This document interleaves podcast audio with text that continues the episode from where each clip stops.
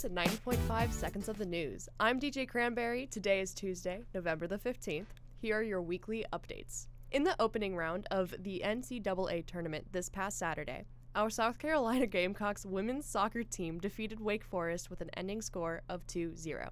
They will play Harvard this Friday in Durham, North Carolina. South Carolina's men's basketball team defeated Clemson, winning 60 58, scoring a final two-pointer in the last nail-biting moments.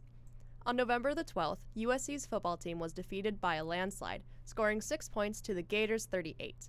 They will go against Tennessee's Vols at Williams-Brice the 19th.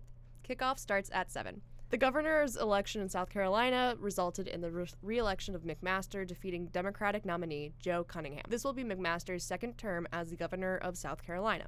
As a result of the election last Tuesday, Ellen Weaver was elected as the state superintendent of education for South Carolina. She won against Democrat Lisa Ellis and Green Party candidate Patricia Mickel. That's all we have for today. I'm DJ Cranberry. This has been 90.5 seconds of news. WUSC hopes you have a great day and a wonderful night. Tune in every Tuesday and Friday at the top of every hour for that week's main headlines. See you next week.